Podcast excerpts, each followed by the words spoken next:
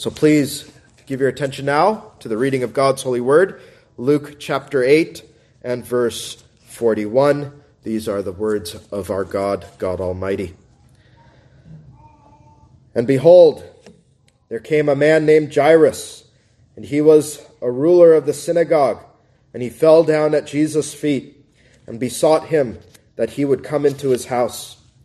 For he had one only daughter, about twelve years of age, and she lay a-dying. But as he went, the people thronged him. And a woman, having an issue of blood twelve years, which had spent all her living upon physicians, neither could be healed of any, came behind him and touched the border of his garment, and immediately her issue of blood stanched. And Jesus said, "Who touched me?" When all denied, Peter and they that were with him said, "Master, the multitude throng thee and press thee, and sayest thou, Who touched me?" And Jesus said, "Somebody hath touched me, for I perceive that virtue or power is gone out of me."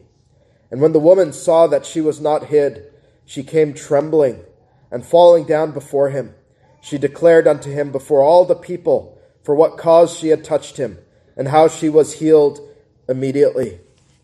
And he said unto her, "Daughter, be of good comfort. Thy faith had made thee whole. Go in peace." Amen. May God bless the reading of his word. Let's pray. Our Father and our God, we come once again to the preached word, and a word that shows us the marvelous grace of our Lord. And no man is sufficient to preach such things, save the Spirit of God rests upon him. And so we pray, Father, that as your servant preaches, that Christ would speak through the word preached, that Christ would beckon all here to lay hold of him, to embrace him freely for the sake of the gospel, that they would be healed of their infirmities, of their uncleanness before God. And so, Father, we pray that you would do a mighty work in the hearts of all that would hear now the word preached, open their hearts to receive the Savior by the preaching of the word, that this word would not be a word preached in vain. And we know that your word never goes out in vain. So we ask that you would be true to your promise as you have promised. Make this word do a mighty work among your people here, Father. And so we pray as we come before the preached word that you would help us to behold the Lamb of God, which taketh away the sin of the world. And we ask this in his name. Amen. Well, at our prayer meeting this Wednesday, I exhorted you to look to the verbs of Scripture, to the actions which are undertaken by saving faith. What verbs come to your mind when you think of what a soul must do to be saved? Are the verbs that God gives us verbs like these, work or atone? No, they're not, are they, friends? What are the blessed verbs that he uses? He uses verbs like these, look, look unto me, and be ye saved, all the ends of the earth, Isaiah forty-five twenty-two. He uses blessed verbs like believe, believe on the Lord Jesus Christ, and thou shalt be saved, Acts sixteen thirty-one. He uses blessed verbs like lay hold, lay hold on eternal life, First Timothy six twelve. The glory of these blessed verbs, these saving actions, is that they are available to beggars. They are available to beggars, friends. These verbs are not the verbs of the righteous, but of the unclean. These verbs are verbs given to those who have nothing to give to God, who have open hands before God and nothing else. These verbs are for those who have no merit, who have nothing and no standing before God. These verbs are for those in great debt to God because of their sin, which has defiled them. These verbs show us that salvation is freely given to us, received only by laying hold of Jesus Christ by faith, as he is freely offered to us in the gospel. And that's what this woman today portrays for us. beloved, as she lays hold of Jesus Christ, faith driving her to embrace the Savior, even just the hem of his garments. Her one believing action there reverses a lifetime of uncleanness and an eternity of separation from the comfortable presence of God. All of that is taken away by her simply laying hold, faith clutching for the Savior. And that is our gospel hope, isn't it, friends? That's our gospel hope, that by simply grabbing hold, receiving Jesus Christ by faith, we are saved. And so our theme is simple. It's to take hold of Jesus by faith and be made clean. Take hold of Jesus Christ by faith and be made clean. And we'll consider that under three heads. First is our connection. Second is her action. And third is Christ's grace. First, our connection. Whenever you come to a text like this, you must establish the link to ourselves. That whatever was written in Scripture was written for our learning. Why? That we, through patience and comfort of the Scriptures, might have hope. So, is this sermon text here delivered only, you might ask, for women who suffer from a certain kind of medical issue? Or maybe you might think, maybe it's not just for them. Maybe it's a bit more expansive than that. Is this text for those who suffer physically and need physical healing from the Lord? Or is it actually far more expansive than that? Is it really for all those who hunger and all those who thirst after righteousness? Those who sense their isolation from the life of God and are aware of their uncleanness before him due to the sin that has defiled them. Beloved, this text is actually very expansive. It's not narrow at all to a certain kind of women who suffer greatly in a physical kind of way.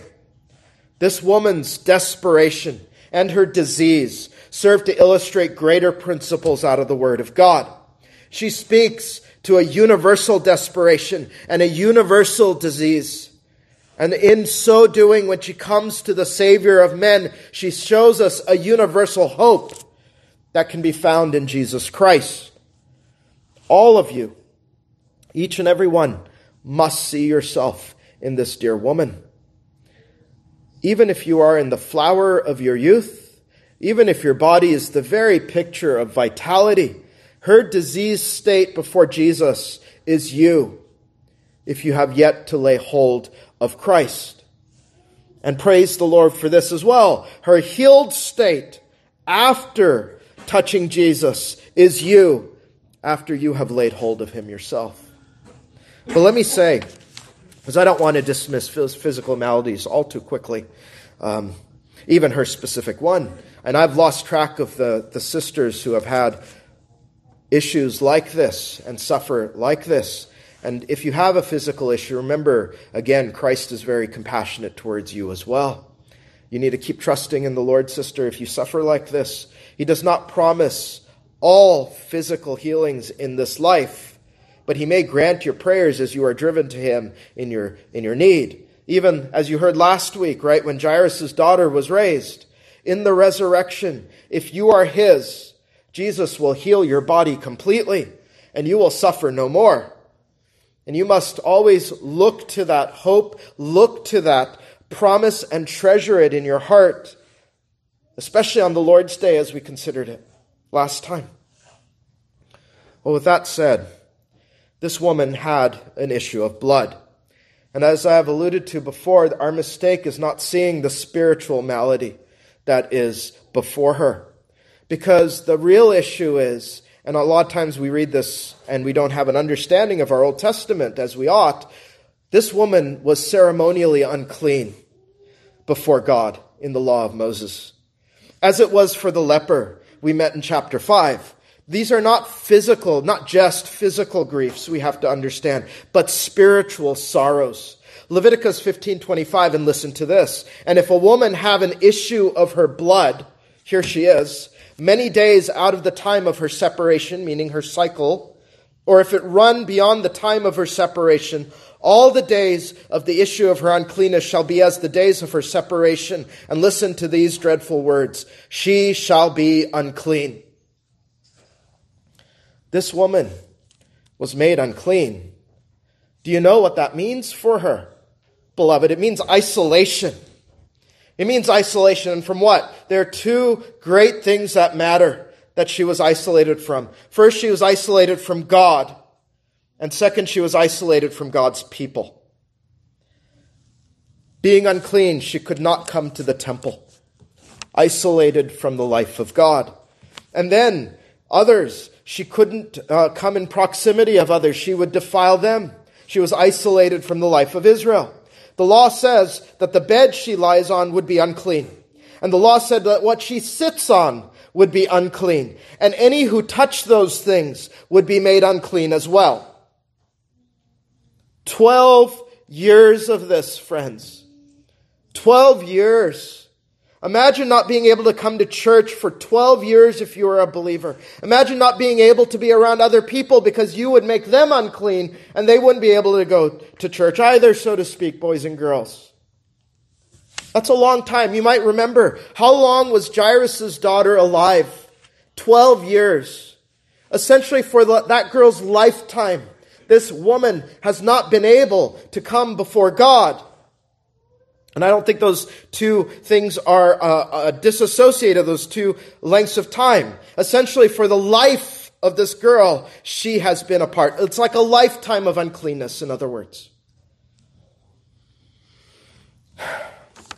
Boys and girls, what did the Lord use leprosy and issues of blood then to show us? He uses these things that maybe are revolting to our flesh because we aren't revolted by sin. And so he uses these things. You think of the leper's skin, sloughing off of himself, being away from everybody else and, and slowly dying. That is meant to picture for you sin because you just don't see sin as grotesque as it should be to you. And so in the Old Testament, to the church under age, he was in the habit of using these outward maladies to show us the uncleanness of our sin, to show us how sin defiles us. And, and sad to say, right, you, you tell a man he is a sinner, and unless the Holy Spirit grabs a hold of his heart, the man will likely scoff, and the man will likely laugh, and the man will likely have no alarm whatsoever when you tell the man, all have sinned and come short of the glory of God. But what would happen if you tell that man he had just touched a leper? He will lose his mind with fear, won't he? But you ought to be more afraid that you are a sinner than you are a leper, is the thing. But that's why the Lord uses these pictures in the Old Testament, because we just are so dull. We don't see sin for the evil it is.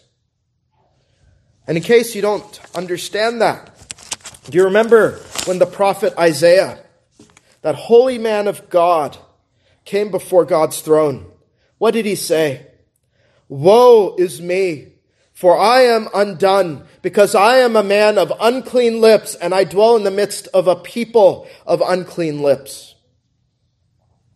This was a holy man, wasn't he? A prophet of God.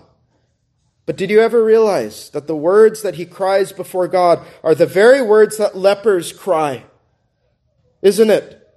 What did lepers have to cry in the Old Testament? His clothes shall be rent and his head bare, and he shall put a covering upon his upper, upper lip and cry, unclean, unclean. Leviticus thirteen forty-five. But why would a holy prophet say it? You would think, here is a man who's devoted to God. Could he be so unclean? Yes, for we are all as an unclean thing. Isaiah himself would later prophesy, Isaiah sixty-four six, but we are all as an unclean thing, and all our righteousnesses are as filthy rags, and we all do fade as a leaf, and our iniquities like the wind have taken us away. We are all as an unclean thing. And the prophet knew it keenly, didn't he? He himself knew that I myself am as an unclean thing, because I have come before the Lord, the maker of heaven and earth, and I have said, woe is unto me, I am undone. But natural man says, I have done good things. Surely I cannot be unclean. But when Isaiah said, all our righteousnesses, all of our good deeds are as filthy rags. Well, many of you know this. The word filthy there means menstruation, doesn't it? Do you see the connection then to the uncleanness of this woman? Your best works, mine too, apart from Christ, are just as this woman's issue of blood. Your goodness and mine either will get us nowhere but the judgment of unclean. And Isaiah saw it himself, saying, woe unto me, meaning I am accursed, I am doomed because of my sin. Do you remember, if you probably have Isaiah six in some ways uh, indexed in your mind if you've been a Christian for any length of time, but do you remember what came before he said, woe is unto me? Before he cried that, what was being cried out in heaven? Weren't the seraphim crying, holy, holy, holy is the Lord of hosts? That's why he cries, woe is unto me, I am unclean. That's why God's pure holiness will cause even a so-called holy man to see their innate unholiness in view of God. What we have to understand then is, like it was for this woman, that our sin, our uncleanness separates us from God. Isaiah fifty-nine two, and drive this into your hearts, boys and girls. Your iniquities have separated between you and your God. Ephesians four eighteen, and this is a memorable verse. I especially love the Authorized Version here. It says, outside of Christ, we are alienated from the life of God. Alienated from the life of God. And so it was for the leper, and so it was for the unclean. Thinking of the leper, he is unclean, he shall dwell alone. Without the camp, meaning outside the camp, shall his habitation be. Leviticus thirteen, verse forty-six. That's a picture of eternity. It really is. That was a portrayal, a vivid portrayal of eternity apart from God. What will it be like on the day you die and meet God, if you meet God apart from Christ? Like Isaiah, do you think you're going to do any better than Isaiah? No, my friends, you will cry, woe unto me. Your total alienation from God will have you dispatched to hell. How do you think you're going to dwell with God in heaven?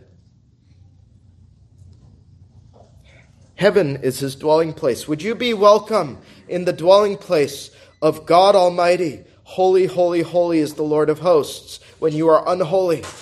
No. Jesus will say, depart from me, ye cursed, into everlasting fire prepared for the devil and his angels, Matthew twenty-five forty-one. And part of hell's torment, which I think is very much underappreciated, especially today in the church, is that it is a place of severe isolation with no comfort.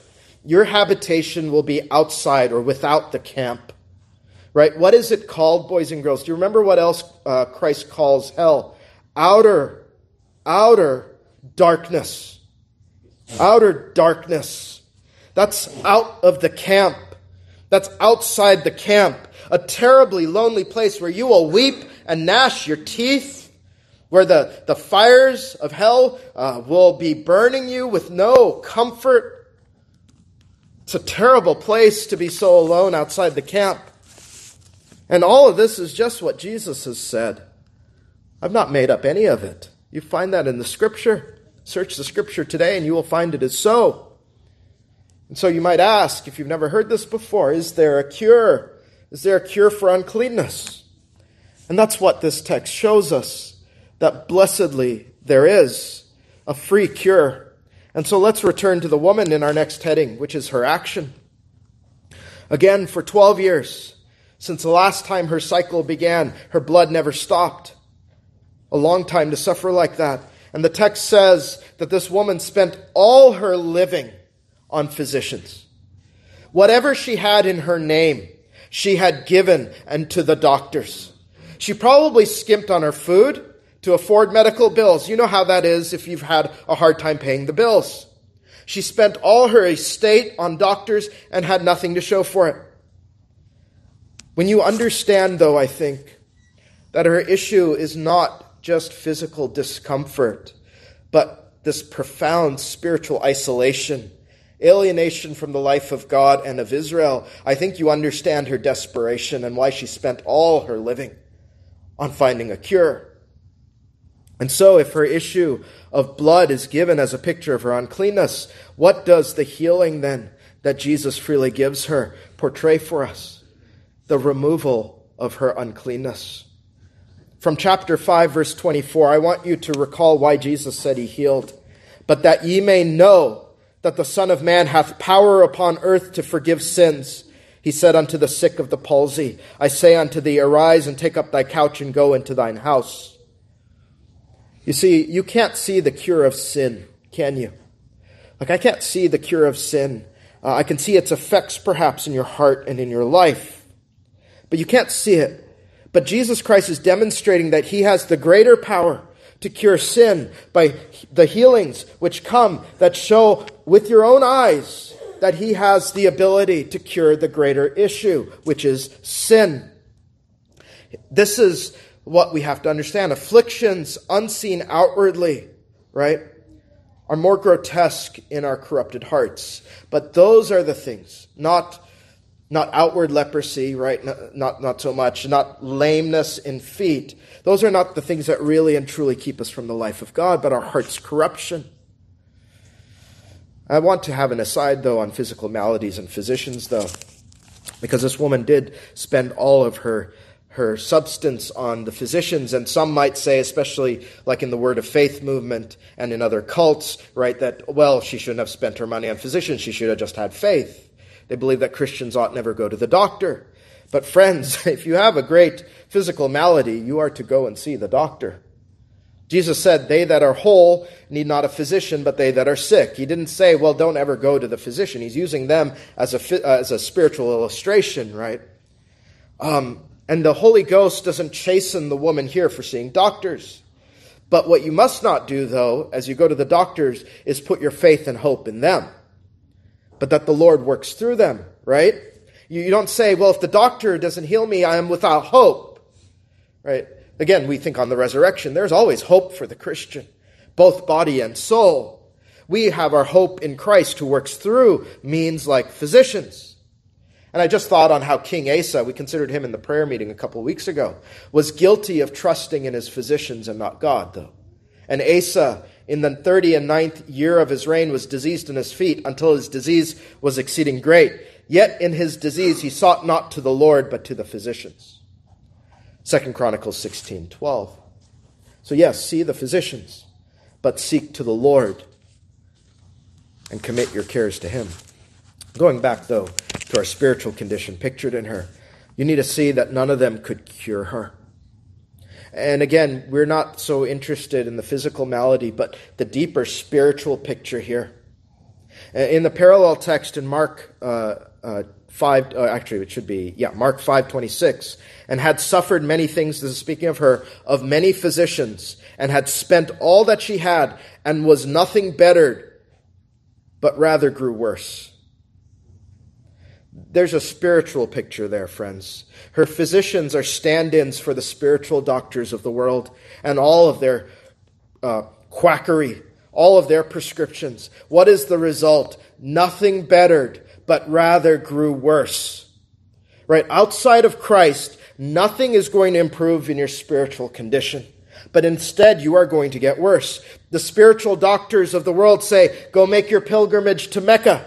The spiritual doctors of the world say, go to the Wailing Wall in Israel. The spiritual doctors of the world say, go bathe in the Ganges River. The spiritual doctors of the world say, go to the Mass daily and do good works. You can do all the stuff doctors of false religions prescribe, but will you ever get better? No. You will get worse and worse and worse until you perish. You will spend all of your substance on vanity and get worse, until your faith drives you to the one who is known as the great physician, Jesus Christ. You will waste away until that happens. She spent And she spent and she spent and had nothing left. All she had was gone away. But beloved, and all of that, right? These physicians, and they also charge, and they take, and they fleece you, don't they? But does Jesus charge anything for salvation? No. He says, Ho, everyone that thirsteth, come ye to the waters. And he that hath no money, come ye buy and eat. Yea, come buy wine and milk without money and without price. Wherefore do ye spend money for that which is not bread, and your labor for that which satisfieth not? Hearken diligently unto me, and eat ye that which is good, and let your soul delight itself in fatness. Incline your ear and come unto me. Hear, and your soul will live. Isaiah fifty-five. Now here's a verb for you, sinner. Come. Come. Just come to Jesus and live without price. He says, come unto me, all of you who are heavy laden and burdened like this woman. And he says what? I will give you rest. You will find rest for your souls. And how much does it cost you? Nothing. Nothing at all. Even though, and this is what we have to be in astonishment, even though the salvation of your soul is costly, even though the salvation of your soul is worth more than the entire universe, even so, the redemption of your soul came at a terrible price, though you yourself do not bear it. What does Psalm forty-nine verse eight say? For the redemption of their soul is precious or costly. What did it cost? God says, for as much as you know that you were not redeemed with corruptible things as silver and gold, from your vain conversation received by tradition from your fathers, but with the precious blood of Christ, as of a lamb without blemish and without spot, who verily was foreordained before the foundation of the world, but was manifest in these last times for you, who by him do believe in God, that raised him up from the dead and gave him glory. Why?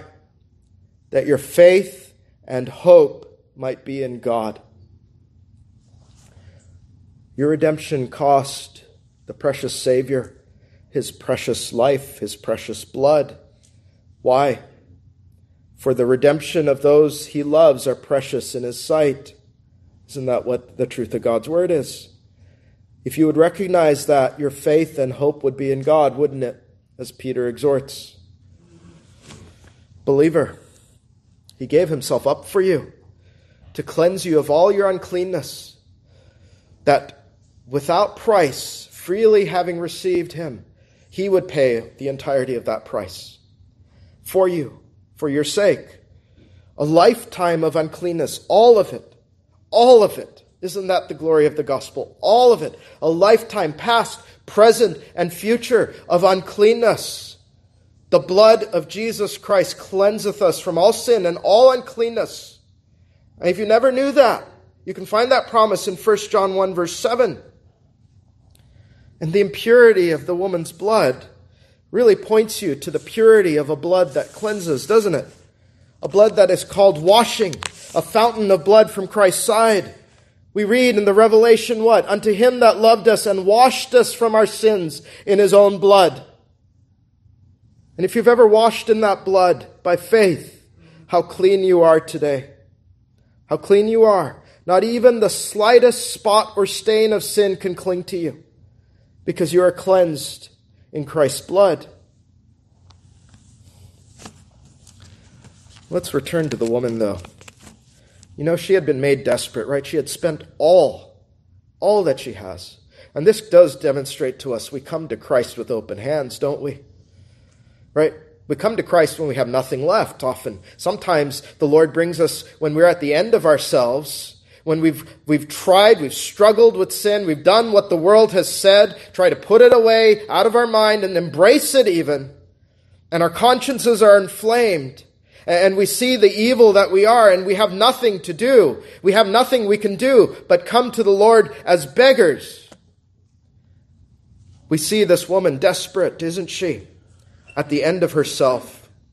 Driven to the same desperation as Jairus. These two souls are so desperate And you think of this woman, right?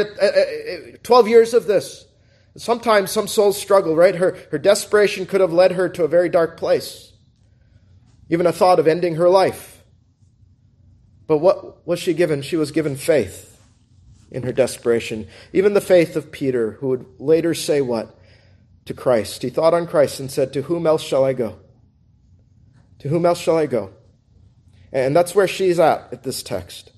And the reason that both Jairus and this woman are in the very same pericope is to communicate to you, until your desperation has you see Jesus as your only hope, that you cannot work off your debt to God. And you see that debt grows more and more every day, and your conscience is troubled by your sinfulness, that you cannot be good enough for God. Until that desperation hits, you will not go to Him for salvation. You will be like the stubborn, self-righteous Pharisee, of whom Jesus said, ye will not come to me. There's that verb again. Ye will not come to me that ye might have life. Instead, Pharisee, with all your man-made rules and obligations, instead of doing all that, all you had to do is come. All you had to do is come to me, and you would have eternal life. If you're a Pharisee, if you've been looking to your own righteousness, come and have life. Be made willing to come to Jesus. He says, but you are unwilling. Bless the Lord that this woman was made willing, as we sang in Psalm one hundred ten, verse three. The Holy Ghost, and you have to think on this, used her condition really to grant her, to gift her with a desperate sense of need for Jesus. You imagine, I imagine anyhow, that one day she probably blessed God for giving her this issue of blood. Even thinking, so many in Israel, Lord, were never made desperate for the Messiah. Why me? Why bless me by driving me to Jesus in this way? Maybe she said, who am I that I should so suffer that I would be taken to Christ? I've heard from many of you how the Lord has brought difficulty in your life so that you would be driven to Him. A difficulty that caused you to cry out to the Lord. And really what that is, is His gift to you, isn't it? You need to bless Him for it and praise the Lord for all of His benefits to you. Because, sad to say, there are so few who are driven to the Lord. Bless Him that you were made willing in the day of His power. Well, her desperation moves her. And the text says she comes from behind Jesus. Now that's the same, isn't it? You think back a chapter to the woman, uh, sinful woman who comes to wash His feet. She comes from behind the Lord so that she has access to His feet. She probably came with a sense of shame, just as that woman uh, did as well, right? Um, she doesn't come in front of Jesus. She doesn't come to insert herself in front of the Lord, not wanting to admit, because you're going to see that a bit later. She doesn't want to admit her unclean condition before all these people. There's a whole crowd here. And imagine her having to say, well, Lord, I have this issue of blood. I'm unclean. And you can almost imagine she thinking all these people are just going to scatter away from her. And the Lord Himself, if He was like the rabbis and the Pharisees, would say, be gone from me, woman. She doesn't yet know the Lord's compassion, does she? The Pharisees would have said, woman, don't come near me. You are unclean. This is why they were so scandalized. This man uh, eats with sinners, they said. But what you need to do, sinner, is not be concerned about any of that. He said, him that cometh to me, I will in no wise cast out. And you see that with this woman too. Whatever the reasons were for her coming behind Him, she came though with her faith. In Matthew's gospel, the Holy Ghost records her inward thoughts. She said within herself, if I may but touch His garment, I shall be whole. Matthew nine twenty-one. That's faith, friends, isn't it? That's saving faith. She has the conviction of faith in the Lord Jesus, that if I may but touch His garment, I shall be made whole. But where did such faith come from? You know, her faith ordinarily, right, we hear, well, is the ordinary means of faith. Faith comes by hearing, and hearing the word of God. Well, Malachi four two is a word of God that was very applicable to this woman. The prophesied of Jesus, boys and girls, four hundred years before he came into the world. But unto you that fear my name shall the Son of Righteousness arise with healing in his wings. Now, our English translations sometimes might obscure a little bit of the fullness of that. I think the translation here is good, of wings, but it also in Hebrew means the flowing hem of a robe. It means the flowing hem of a robe, that Messiah would come and he would arise with healing, even the very hem of his garment. Her faith takes hold of that word from God, and she says in her mind, Messiah can heal me, even if I just, the only thing I can touch is the hem of his garment. The, the word of God says that there is healing in the hem of his robe. And he reach, she reaches for him, her faith taking hold of it. And you think of it, the Son of Righteousness shall arise with healing in his wings. And you think of the greater gospel picture there. The Son of Righteousness arises to give us the healing of his own righteousness, doesn't he? When we reach out for the Lord Jesus. But you have to ask as well, and this is a matter of comfort for us, who would give her such faith, right? Is this faith even her own? It is her own in a sense. She owns it. But who gave it to her? It was the Lord himself, wasn't it? Philippians one twenty-nine, for unto you it is given in the behalf of Christ, not only to believe on him, but also to suffer for his sake. Now, I think even when you think on her sufferings, there's something marvelous about that verse. But it is given to you to believe on him. You know, the beauty of saving faith is it actually doesn't even come from our own heart initially, does it? It comes from God above. And what that means is that sometimes we don't think about the beauty of that, right? The testimony that that has to us, that if we have faith in the Lord Jesus Christ, it is God putting that faith in you. And so you can have an assurance of your salvation. Because how is it that you even had that faith in the first place? It is the Lord out of his love and kindness depositing faith in your heart, isn't it? And so you know if you have saving faith that God is your Father for a certain. Faith is God's testimony that you are his, and that's why your faith should give you assurance. You say to your soul, my soul, is this faith that I have even mine in its source? No, but my God gave it to me.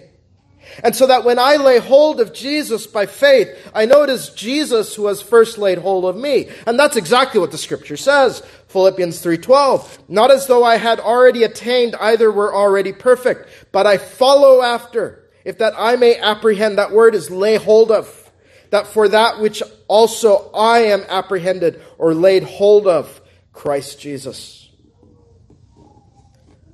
So, you might ask, well, Pastor, where do I find Jesus today to lay hold of him? He's not here. He's ascended, and I, I'm, I trust you know this. He's ascended. He was resurrected and ascended to the right hand of God the Father.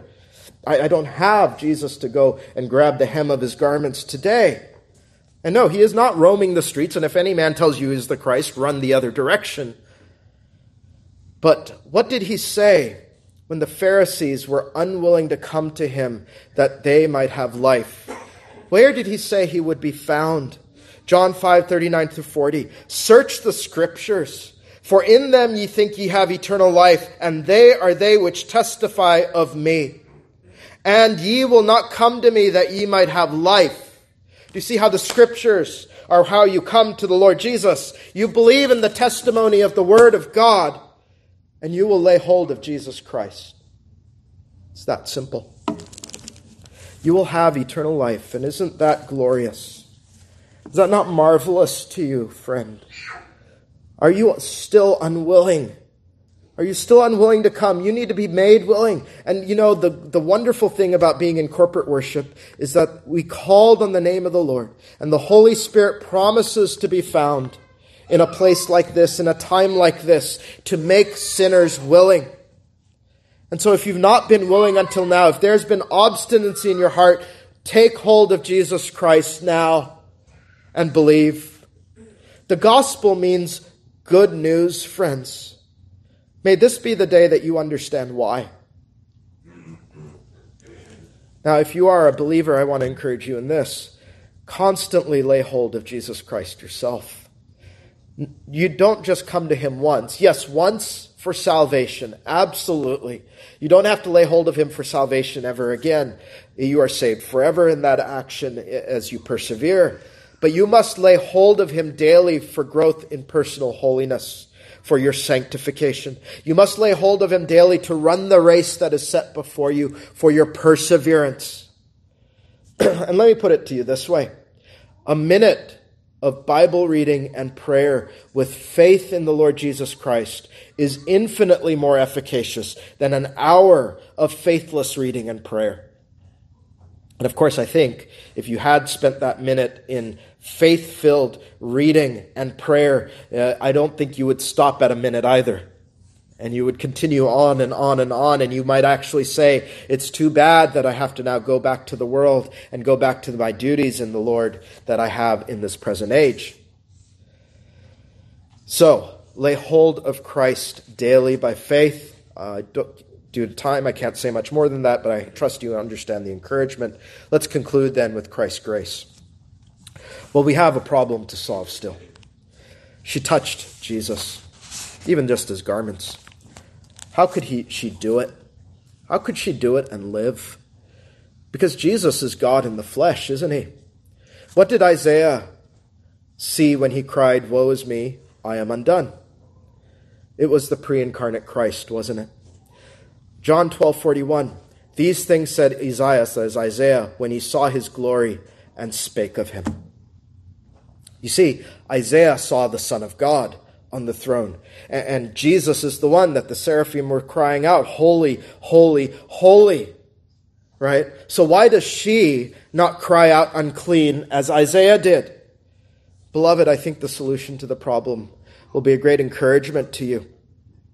She came to the Son of God, as we considered him in Psalm one ten, as the God-man mediator, not just as God, First Timothy two five. For there is one God and one mediator between God and men, the man Christ Jesus. You can have communion with God. You can come very close to God through Jesus Christ as the God-man mediator. Sinners can come as sinners. Isn't that the wonderful truth? As sinners, to have all their guilt washed away through Jesus Christ. You can have fellowship with God through Jesus Christ as your mediator, friends. Fellowship with God. Doesn't that reverse what she had, which was isolation from God? But this woman now has a free and full access to him. And I was thinking about her isolation from the life of God and the life of God's people. If you've ever felt that before, have you ever felt the joy of the reversal of it in First John one, three, and four? That which we have seen and heard declare we unto you, that ye also may have fellowship with us. And truly our fellowship is with the Father and his Son, Jesus Christ. And these things write we unto you, that your joy may be full. Do you see what the gospel does? It takes away the isolation from God and from the people of God and gives you fellowship with God and his people. And this woman's healing, it signifies all of that truth. What a thing these things are to ponder, aren't they, beloved? Is the gospel not the stuff of dreams that we have sung of in Psalm one twenty-six in previous days? Then filled with laughter was our mouth, our tongue with melody. Then among the heathen said, "The Lord great things for them hath wrought. The Lord hath done great things for us, whence joy to us is brought." Well, verse forty-four in our text says, after she touched Christ, immediately her issue of blood stanched. Immediately. What a word that is. Immediately. All her infirmity gone away. The blood stops in an instant. Twelve years of misery, erased in the twinkling of an eye by Christ's power. What the physicians could never do in twelve years and only made her worse, Jesus did without effort. Once she was unclean, but in a moment straight away, she was made clean. And she was made forever clean. That's the power of Christ to make you whole. The terror of God and his law gone. You have peace with God in an instant. In an instant. Romans five one, therefore being justified by faith, we have peace with God through our Lord Jesus Christ. And of course, the Lord commends to her that faith, which has made her whole. And it's that same faith exercised in Jesus Christ that reverses and erases. It's the instrument, isn't it? It's, it itself doesn't cleanse you, but it's the instrument that God has given that you might be made clean. And I was thinking about this, especially as we've had our Calvin study on Tuesday, how different this is from the popish system. Keep going on to the Mass. Keep doing penance. Make sure to take the last rites. And then there's purgatory after that anyway, unless you're some great saint, so to speak. Rome and its system of physicians and doctors cannot cleanse. It's all rubbish and as worthless as the physicians the doctor ran to. No, the true gospel, it saves sinners, saves them immediately and saves them forever. Just as instantly as this woman's blood stopped and her uncleanness was removed, so it is with you, believer. So it is with you, believer. All your sins, past, present, and future, all of it cleansed. Though you still commit sins, if you are in the faith, if you are in the faith of Christ, it's all cleansed. It's all gone. And for what purpose was this woman's sins cleansed? So that she could now be a worshiper of God. The aim of the gospel, as we have said, is to worship and commune with God, your Creator, to worship, adore, bless, and have fellowship with God Most High. And if you knew who God was, this would be a great encouragement. You have communion and know the love of the most perfect being there is. What is that worth? Isn't He the most captivating being of all? Isn't He glorious? Isn't He marvelous? Aren't all the treasures of knowledge and wisdom hid in Him? You think of her, for twelve years, unable to go to the temple to worship Jehovah. But on that day, when Jesus took away her infirmity, she could. Instantly. The other truth here is that she didn't have to go to the temple to worship Jehovah. Jesus said to another woman, the day was coming and it is come where no one will have to go to the temple because He is here. And so Jesus, uh, and so she falls at His feet and worshiped Jehovah in the flesh. And so through the mediator, blessedly, you can worship God wherever and whenever you want by faith. Well, back in verses forty-five through forty-seven, Jesus said, "Who touched me?" When all denied, Peter said, they that were with him said, Uh, and they that were with him said, "Master, the multitude throng thee, thee and press thee, and sayest thou, who touched me?" And Jesus said, "Somebody had touched me, for I perceive that virtue or power is gone out of me." He asks, "Who touched me?" All of them deny it. All of them deny it, including the woman. Of course, we're going to get to her in a moment and her fears. Peter, of course, didn't seem to understand the significance of Christ's question. Neither did the other disciples, but of course, Peter is the one who actually uh, illustrates that for us so often. And that's probably, you know, you think about what they're thinking. Lots of people are touching you, Lord, so why are you asking? So many people are asking. And I'm sure I would have been as clueless as Peter and the disciples if I were there. And that's why so many of us love Peter, because he says the things that we are thinking. But Jesus is so patient with Peter, isn't he? Even as He is patient with all of you, His disciples. Why did the Lord ask the question? He knew who touched Him. He's God. He didn't have to ask, well, where did this power go? And of course, any release of His power is on His own will, right? He's, he's not some magic rabbit's foot that you just touch and are magically healed. His power must come to you. His purpose was this: for her to witness to the crowd what He had done for her. In verse forty-seven, forty-seven, she declared unto Him before all the people for what cause she had touched Him and how she was healed immediately. She testified of two things before all the people. One, why she reached out to Jesus, and two, that He healed her immediately. What a great witness you would be, beloved, if you kept to those two points. Telling all the people why I laid hold of Jesus and my desperation as a sinner. And then second, not only did I do that, but Jesus healed me immediately. Immediately, straight away. And if that is all you have to say before men, That is more than enough of a witness, beloved.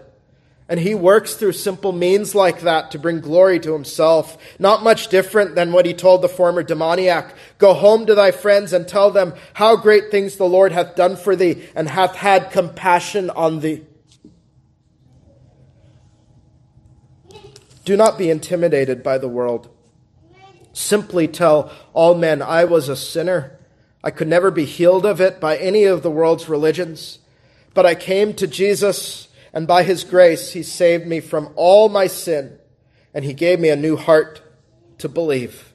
His blood washed me away from a lifetime of iniquity, past, present, and future, all healed immediately. How often has the unbelieving world heard that, friends, or heard it from you? Or you can say things like, no evil have I committed that Christ has not cured and forgiven by faith in his blood. Now, I want you to consider the woman and her fears for a moment, even after Jesus healed her. Verse forty-seven, and when the woman saw that she was not hid, she came trembling and falling down before him. She declared unto him before all people for what cause she had touched him and how she was healed immediately. You see, even after being healed, the woman had not yet fully understood Christ's grace, had she? She wanted to hide. She still wanted to hide, and she trembled before the Lord. But here is the thing, friends. Cleansed by Christ, you no longer have to hide before God. Beloved, is that not a marvelous thought? When Adam, this is the reverse, isn't it, of Adam and Eve in the garden under the covenant of works. When Adam and Eve sinned, they hid from God because they were ashamed.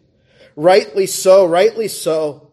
And yet most sinners don't have the sense to be ashamed before God of their sin. But when Christ forgives you, when Christ heals you, you don't have to hide from God. When Christ calls her, he does not smite her. He shows her kindness. And when you sin, believer, does Christ not ever invite you back to him and say, don't hide from me, but what? Let us therefore come boldly unto the throne of grace, that we may obtain mercy and grace to help in time of need. And when she trembled before the Lord, when she feared the Messiah, what did he say? Verse forty-eight. He says this to all of you who believe. Daughter, be of good comfort. Thy faith hath made thee whole. Go in peace. Even what he calls her, daughter. Daughter. She's adopted by God, isn't she? She has the comfort of the Holy Ghost who testifies, Abba, Father. Her faith, and her faith alone made her whole, made thee whole. That's a memorable, memorable way the Authorized Version communicates salvation. The Greek under it communicates well-being. But that's what salvation is, being made whole. If you're made whole by grace through faith, Jesus says to you what? Go in peace. You will never say, when you come before God in Christ, unclean, unclean. God is your Father. And so, believer, son or daughter of God, be of good comfort today. That's why the worship service will end with a benediction, doesn't it, on you believers? It's a word from God that says what? Go in peace with thy uh, with my blessing. The Lord lift up his countenance upon thee and give thee peace. Well, friends, you have set, you have had, rather, Jesus set before you. And the question for all of us is, what will we do with him? Will you walk away from him now? Or will you simply lay hold of him by faith? Will you say to yourself, well, I guess I'll just be happy to be unclean and one day say, woe is unto me when I come before the presence of God? What will you do with Jesus? The verbs here are simple, aren't they? And you've heard them. Come, embrace, trust. Simple verbs that a child can exercise. So exercise them. But for you who have faith in Jesus, the verbs are what? After all your uncleanness, after seeing they're all gone away, they're simple too. Rejoice, praise, and then follow. Isn't it? Follow the Lord who has saved you. Rejoice in the Lord who has saved you. Praise and bless the Lord who has saved you all this day and all the days of your life. May the Lord give us faith that we would depart from here in peace then. Amen. Amen. If able, please rise for prayer.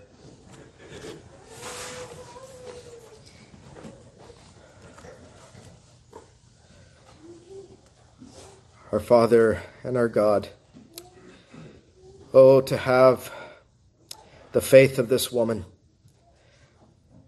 Give us such faith, Father, that we would believe that those who diligently seek after you will be rewarded by God if we diligently seek after you by faith.